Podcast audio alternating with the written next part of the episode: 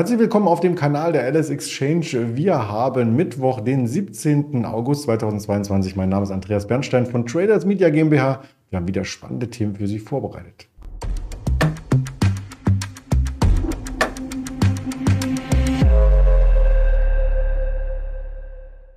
Natürlich auch mit einer entsprechenden Präsentation und da darf man schon verraten, dass wir heute mit unserem Händler Daniel sprechen. Bevor ich den ins Bild hole, möchte ich noch den Risikodisclaimer hier anbringen. Denn all das, was wir sagen, ist reine Informationsverarbeitung, keine Anlageberatung oder Handelsempfehlung. Und da ist auch schon der Daniel. Guten Morgen nach Düsseldorf. Ich grüße dich. Guten Morgen.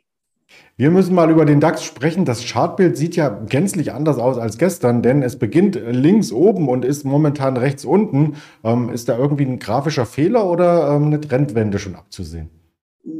Eine Trendwende ist ja ein, ein weiter Begriff. Also wir haben uns ja gerade so in den letzten Tagen sehr gut im Markt gehalten, beziehungsweise gehalten ist da auch das falsche Wort. Ich würde schon so von einer kleinen Sommerrallye sprechen.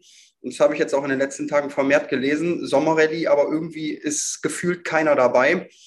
Und ähm, wir sind heute Morgen dann an der 14.000 beziehungsweise knapp drunter im DAX äh, gescheitert, abgeprallt und, und jetzt bei 13.850 im Markt.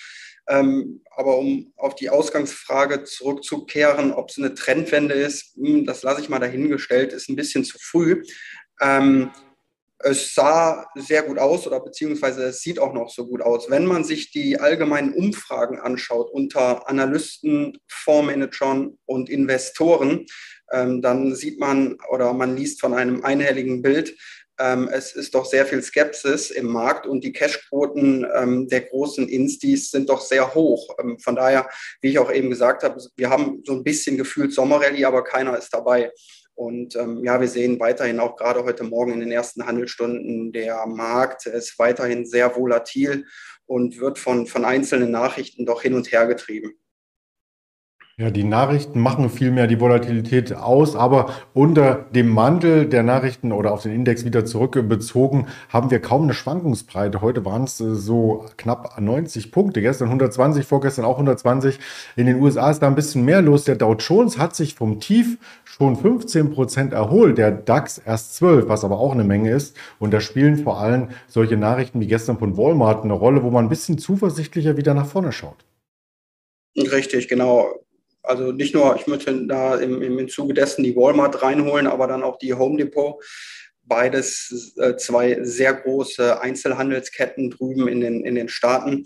Und nicht nur für die Unternehmen selber haben eine große Wirkung, sondern auch ähm, für den Gesamtmarkt. Denn ähm, die Befürchtung war ja, dass die Inflation auf die Kauflaune sehr drückt, auf das Konsumverhalten der Amerikaner. Und das ist gestern mit den beiden Quartalszahlen halt nicht zu sehen gewesen.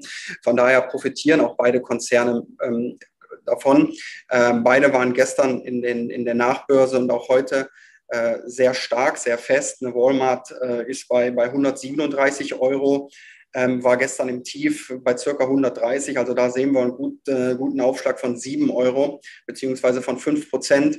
Und das gleiche Spiel auch bei der Home Depot. Da sind Kurse von 322 Euro heute Morgen bezahlt gewesen und im Tief war sie bei 301. Also da auch so zwischen äh, 5, 6, 7 Prozent.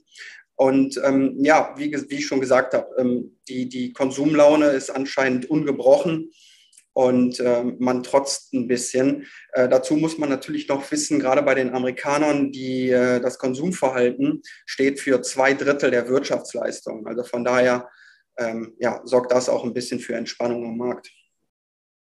Was ich mich gestern gefragt habe bei den Zahlen, ich habe mich nämlich an die Gewinnwarnung und Umsatzwarnung erinnert bei Walmart, die für diesen abrupten ähm, Ausverkauf gesorgt hatte. Das war äh, dann Mitte Mai, was wir hier links gesehen haben, von 140 ausgehend nach unten. Jetzt sind wir wieder bei 137, ähm, also alles vergessen und die Warnung hätte man sich eigentlich sparen können, oder?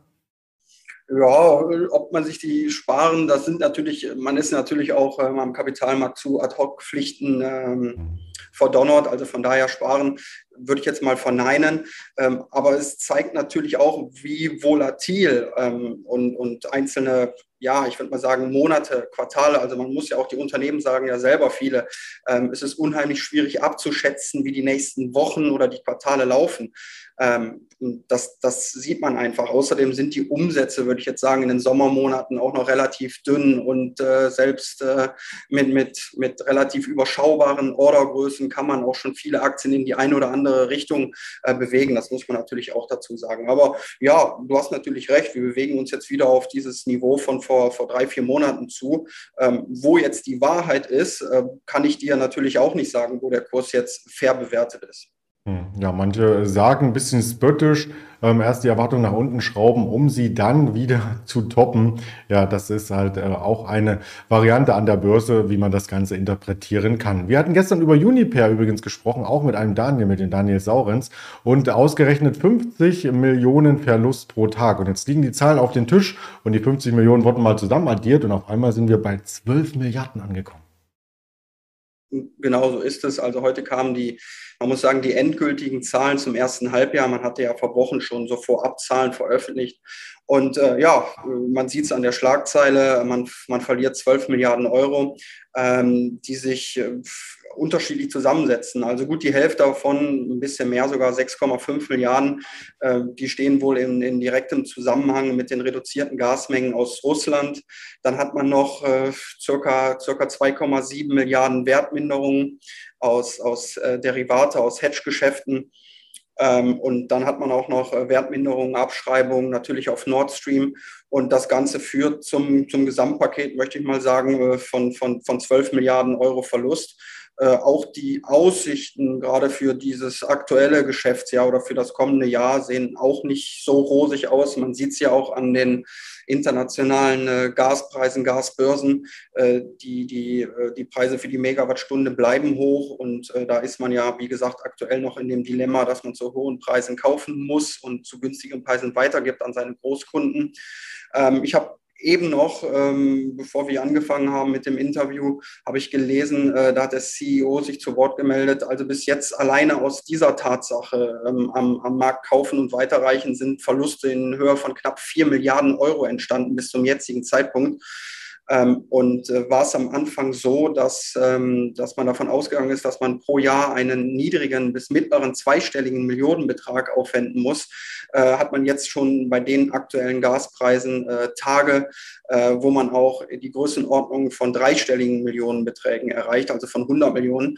Und ähm, ja, das spiegelt sich auch die letzten Wochen im Kurs wieder und auch heute Morgen auch wenn die, die Zahlen mehr oder weniger schon bekannt waren, dass die so, so schlecht ausfallen. Äh, dennoch ist die Aktie heute sehr schwach im Markt. Wir waren schon knapp unter sieben Euro. Jetzt haben wir uns ein bisschen berappelt und äh, notieren bei 7,20 Euro in etwa. Äh, das zeigt ja auch, dass die Zahlen wirklich tiefrot sind. Und ähm, ja, ansonsten hätte die Regierung auch nicht dieses Gesamtpaket, dieses Rettungspaket schnüren müssen. Also ähm, das steht im Moment äh, sehr schlecht ja, um Unicorn.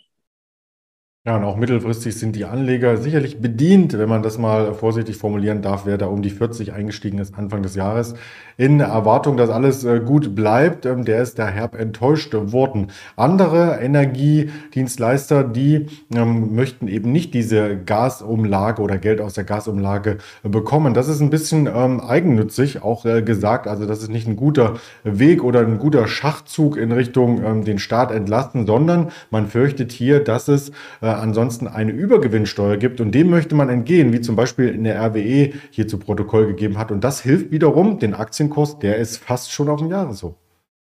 Ähm, das stimmt, wobei da muss man auch, ich hatte mich die letzten Tage auch mit dem Thema ein bisschen intensiver beschäftigt. Ähm, warum kann RWE oder möchte RWE darauf verzichten? Juniper steht aber viel schlechter da. Äh, da muss man natürlich auch ein bisschen vorsichtig sein. Also der Anteil, würde ich mal vorsichtig sagen, bei RWE der die Gaslieferungen aus Russland betrifft, der ist um ein Vielfaches geringer als bei Uniper. Ich meine, bei Uniper stehen im Raum ungefähr 200 Terawattstunden an Gas, die man bezieht. Und ich meine, bei RWE bewegen wir uns irgendwie bei 15 Terawattstunden, also in einem Verhältnis von, von 1 zu 14, 1 zu 15. Äh, und man profitiert bei RWE natürlich auch enorm vom, vom Ausbau der erneuerbaren Energien. Also von daher äh, wage ich mal zu behaupten, der Vergleich, der hinkt ein, ein bisschen. Aber um darauf zurückzukommen, ja, natürlich, wenn man sich die Charts anschaut, auch gerade die, die RWE liegt sehr gut im Markt, auch die letzten Monate. Und ähm, ja, hier kann man auch von den gestiegenen Strompreisen kann man profitieren. Und da zahlt sich natürlich auch äh, die, die Strategie ein wenig aus.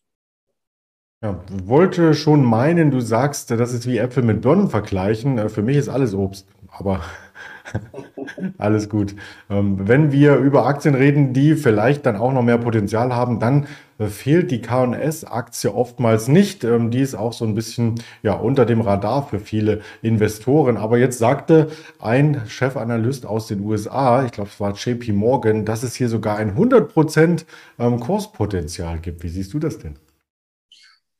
Äh, ja, zu, ich, da würde ich mal sagen, da halte ich mich erstmal so ein bisschen zurück. Ähm, also Kursziele ähm, überlasse ich doch dann mal den Analysten.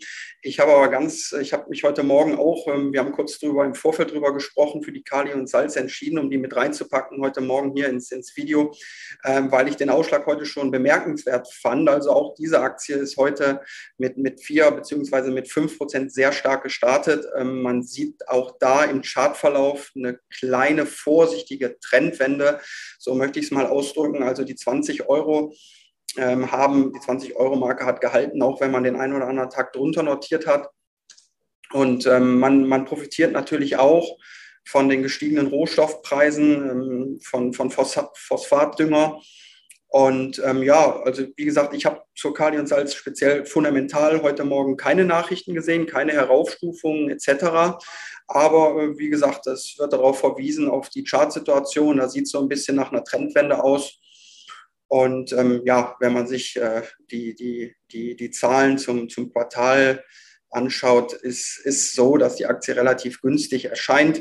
Wo das genaue Kursziel liegt, das kann ich nicht sagen. Also das überlasse ich doch dann eher den, den Analysten. Und den habe ich jetzt mal zitiert. Das war tatsächlich JP Morgan und die sagen 44 Euro und 50. Also eine Verdopplung. Haben sie gut gerechnet. Ja, das stimmt. Ich meine, da noch ein Nachsatz von mir. Die 44 sind natürlich klar auf dem Niveau knappen Verdoppler, aber wenn man nur ein bisschen zurückgeht im Chart und du hast den ja noch angezeigt, dann waren wir ja auch vor nicht langer Zeit auch schon bei 35 Euro. Also das sieht natürlich, das, das zeigt ja auch, wie, wie volatil die Aktie dann auch über ein paar Wochen, Monaten sein kann.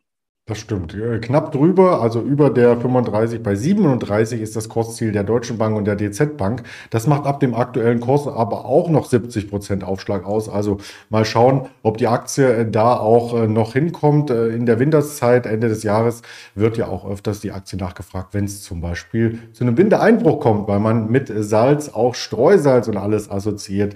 Das ist nochmal vielleicht ein kleiner Hinweis, den man geben kann. Ansonsten gibt es weitere Quartalszahlen heute aus dem Handel in den USA. Eine Target kommt auf alle Fälle noch, also reiht sich an die Home Depot und Walmart nochmal ein. Und Lobes ist, glaube ich, auch recht bekannt von den äh, Daten aus der EU her hatten wir jetzt schon Bruttoinlandsprodukt. Das ist nicht stark abgewichen äh, von der Schätzung Beschäftigungsänderungen am Nachmittag. Dann die Einzelhandelsdaten, der Redbook-Index, die Einzelhandelsumsätze, Business-Inventaren am Abend um 20 Uhr. Das äh, Notenbankprotokoll der letzten FED-Sitzung. Das dürfte auch nochmal spannend werden. Wir werden Sie darüber unterrichten und sind auch morgen dann wieder da. Morgen dann mit dem Ingmar Königshofen. Erstmal vielen Dank an dich heute, an den Daniel nach Düsseldorf und wünsche ich noch eine schöne Restwoche. Die wünsche ich dir auch. Vielen Dank. Danke, ciao.